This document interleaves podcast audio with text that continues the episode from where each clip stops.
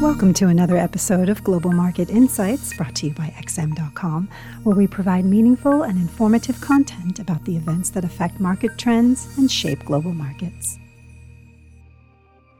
It's Friday, the 12th of January, 2024, and you're listening to the Market Comment Podcast by Marios Hadjikyriacos.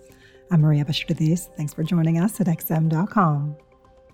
Global markets went on a roller coaster ride on Thursday after the U.S. inflation report, but ultimately ended exactly where they started. Inflation, as measured by the Consumer Price Index, came in hotter than expected in December, clocking in at 3.4% on an annual basis, above the consensus estimate of 3.2%.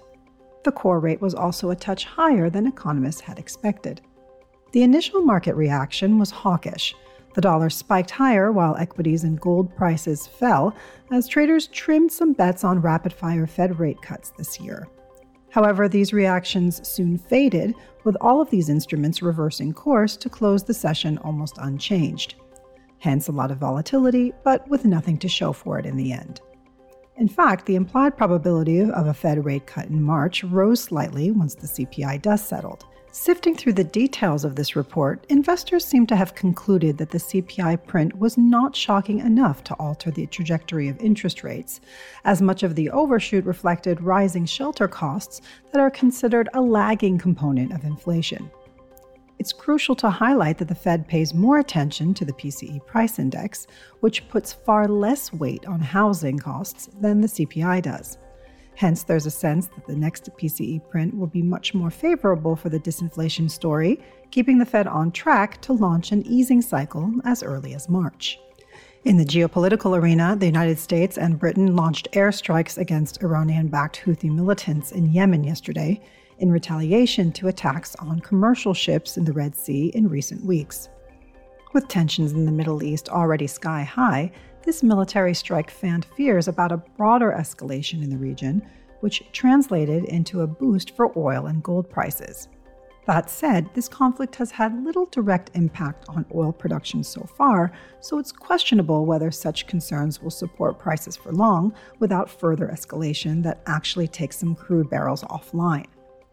Gold came under selling pressure yesterday following the hot CPI readings, but found fresh buy orders at its 50 day moving average and rebounded with force as the airstrikes against Yemen fueled demand for safe haven instruments and pushed bond yields lower.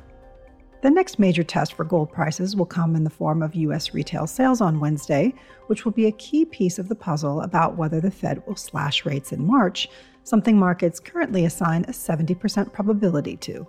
The United Kingdom economy grew slightly more than anticipated in November, according to GDP data released earlier today, calming some fears about a recession.